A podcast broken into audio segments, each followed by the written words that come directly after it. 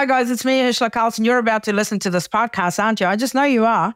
Now, I've just announced a brand new tour, and you can get tickets for that tour right now. Like, you can get the tickets right now at livenation.com.au or go through urzilacarlson.com. You'll get your tickets right now. A LiSTNR production. Hey, it's producer Nat here, and welcome to the best of episodes for 2023, where we recap all the best bits from season four of That's Enough Already. Now, you might think this is a comedy podcast. Well, think again. This season, there was a whole lot of genius ideas. It might not be as brilliant as the light bulb or sliced bread, but pretty close. This episode will feature all the brilliant ideas that were discussed this season. Shh, That's quite enough. just, just shut your mouth. I don't give a stuff. It shush, please. Yes, I can hear, but I don't care. That's enough already. Turns out Urzila and her guests, pretty smart. Take Kitty Flanagan, for example, and her genius idea involving sniffer dogs and golf courses. You do play golf? How's that going? Yeah, I do. I've only taken it up in about the last year and I'm loving it. Do you know what else? I had a really good idea. Yeah. I mean, it's probably not a good idea. It's probably not a great use of dogs, but I thought they should have sniffer dogs for golf balls. Like, I mean, you, know how could, they you can- could train your dogs, Henry and Pickle, to do that. Yeah, but what a useful service that would be. Yeah. Like, instead of taking a caddy with you, take the golf ball finder dog. Yeah. That'd be fun. You get to go out with this dog, and the dog goes and finds your ball every time you Yeah, like a out. truffle dog. Just Yeah. snuffle it out and then put it on the course fair. Like, oh, every every ball is they on the just- fairway. They just sit next to it like the fruit dogs do when they smell fruit in your bag. They just like sit down and look at you accusingly. That's what the, that's Yeah. what the dogs would do with your golf ball. I think it's a great idea. That's the golf course I'm going to start up, where you get to walk walk the course with a dog, and the dog will find your ball every time. So we can we can incorporate that kind of training with Ursh and Kitty's Twilight Golf and Comedy. Twilight Golf and Giggles. Golf and Giggles and the dogs. golf and giggles. These days, there is an app for everything. Well, almost everything. Radio star and funny man Whipper believes there's one very important group of people who are missing out. People with sleep apnea machines, of course. Take a listen. I've just recently got a sleep apnea mask. Oh my god. Now, if you've ever said to a woman, hey, if you're looking for something sexy, there's a guy down there who's not a fighter pilot, but he sounds like Darth Vader. Um, that's pretty sexy. But you know what? It's it is an age thing too. Like my sister just got one of those about a year ago. Has it helped her? Yeah, it's it's insane. It's great. I mean, um, so we Yeah. went on a road trip. There's three of us. Um, but my sister shares a room with me, so we haven't shared a room since we were. Yeah. I think I went to boarding school at the age of eleven, so we shared a room up until then. Yeah, right. And then never again. So now she's lying next to me. We're in these single cots next to each other, and she's like.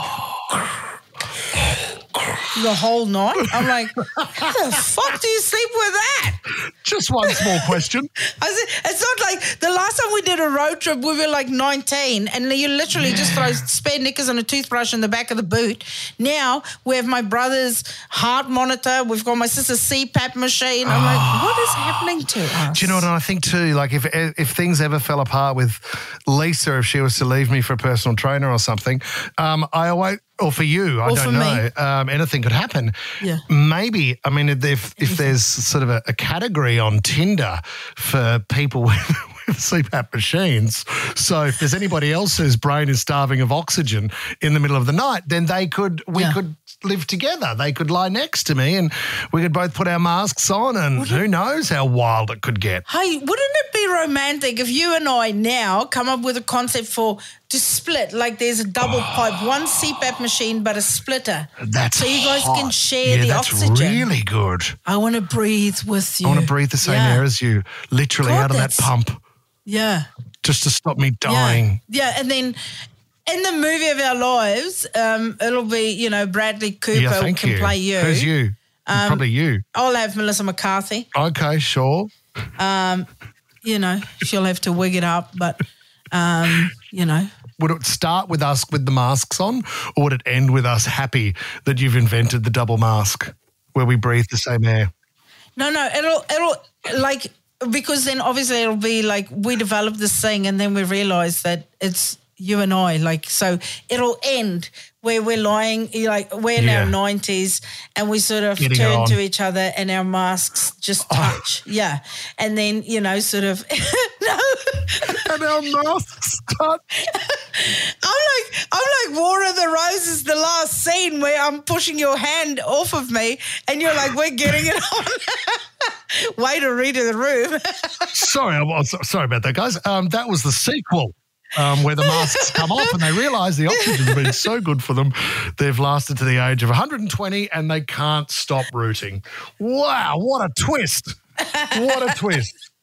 But imagine that.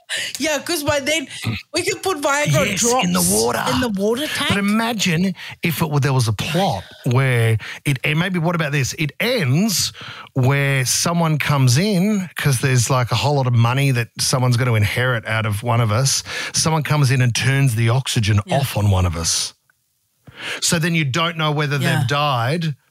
And then when it starts up again in the sequel, then you find out that they've both survived, and that's when the Viagra starts kicking in. And the rest of the movie goes for about half an hour, Yeah. and it's just really aggressive. Rude. I mean, but with no body doubles.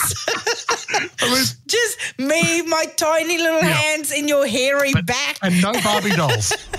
Now, this next guest is changing the merchandise game. Why would Urzila sell t shirts and hats after her shows when you could get custom and personalized white goods? As long as Peter Hellier gets commission, of course.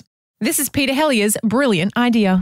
What you don't know about me, Peter, Jason, Matthew, Hellier, is that I am massively into DIY because I was going to wrap my freezer in it because I don't like bland nothing. I don't like white or silver appliances. I've never considered or heard of anybody considering wallpapering their their fridge or freezer. That's that's incredible. I would love.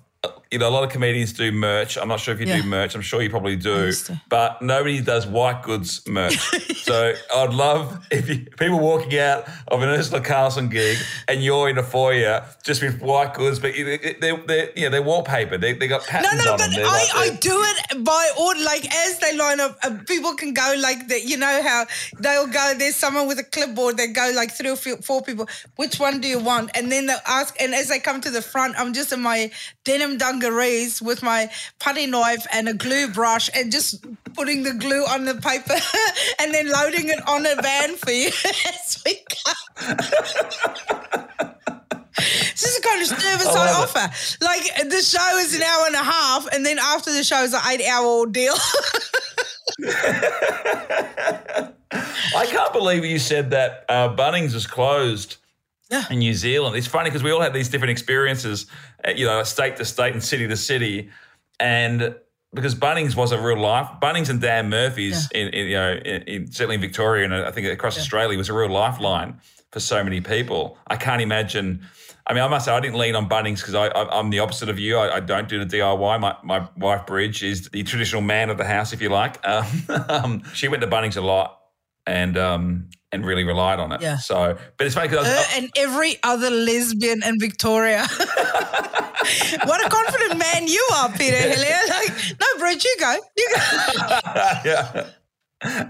All these lesbians Now get that I think stuff and it, like, actually. is this a woman by herself? Let me help. All of a sudden, there's going to be brand new interest in the Hellier house. No, fucking come with you. I thought you hated Bunnings. No, no, it's fine. You stay home. You stay home. I'll have a cup of tea when I get back. Why don't you see if we've got biscuits? I'll be right back. No, no, no, I'll come with you. No, no. Pete, I insist you're fucking staying home. She's got a secret tool belt in the spare wheel. You know where the spare wheel is? She just whips it out when she gets to Bunnings. so all the lesbians are like, hey, Bridge is here. I wonder, you know, because it happens with married couples as they get older. My my in laws, for example. So when he retired, when the kids got older, she all she wanted was some time to herself, just to you know have a little bit of you know, freedom. But he retired, so he was like, "No, let's spend all that time together now." She's like, "No," but maybe it was actually because she went to Bunnings and um, you know, Yeah. bumped into a few yeah, because the lady lesbians. If you if you look hard enough in the plumbing aisle, you're going to find the honey pot, if you know what I mean. I mean a hungry lesbian for those playing co- the home game. They don't cover this in any of those Bunnings ads, by the way. I would love to see one just like, uh, you know, uh, a, a lesbian just telling it like it is on one of those Bunnings ads, just go, yep, aisle seven. That's where you find your honey pot. Yeah, well, if, That- if that- anyone that- from um, Bunnings is listening, Pete and I will front your ads from now on. Um, you know, we'll, we want to be really involved in the creative aspect of it. And uh, we've got some talent and bridge. How about, you? You're in the front doing the Bunnings ad, talking about you know the you know, the lady lesbians of Bunnings, and I'm I'm in the background just looking for bridge. I'm just like calling out in the background. Bridge. And then at the end, at the end, she finds the honey pot, and we beat it by fifteen percent. Her enjoyment level.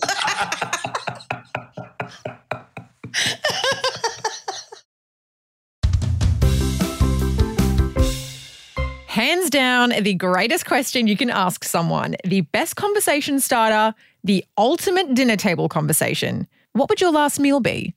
Now, this genius idea actually comes from Urzila herself, and she shares the most genius response in her chat with the perfect, imperfect Ryan Shelton. Safe to say, I'm changing my answer from now on.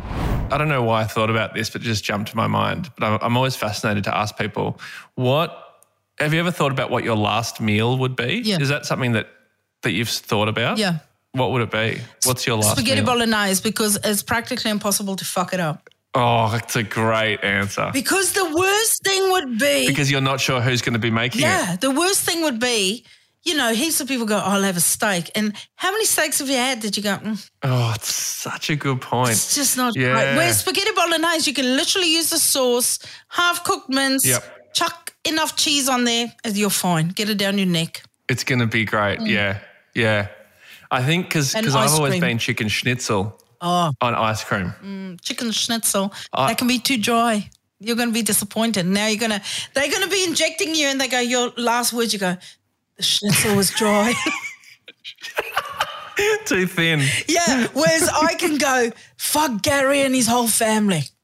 Because I assume it'll be it'll be a Gary related incident that gets me killed. God. Yeah. Okay. So, and then ice cream, would it be what sort of ice cream? Um, there's this brand in New Zealand because I'll be I'll be dying here. Like they'll reinstate the death penalty just for me. Um, it's a ginger Yeah, nut good. biscuit ice cream, Oh, mate.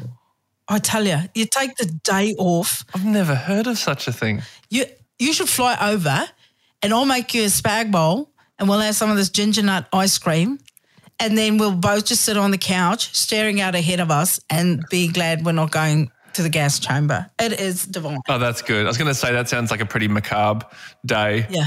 No, no, we'll be happy. Having your last meal. No, we'll be happy. Have you had the connoisseur one? No, I haven't. I'm going to be honest with you, Ryan. I have not. As soon as I see it, it's I'd like say- it's like you know people dress up anal all different ways, but at the end of the day, it's still anal.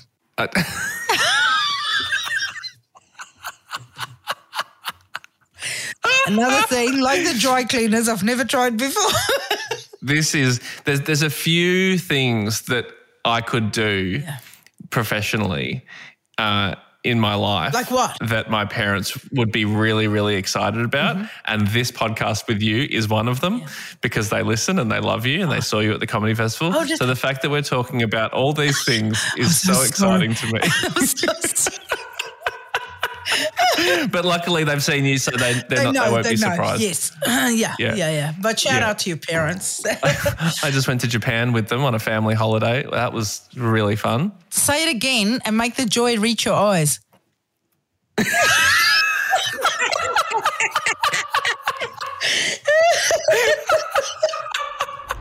Nick Cody, the boy genius, single handedly has the best idea for payback.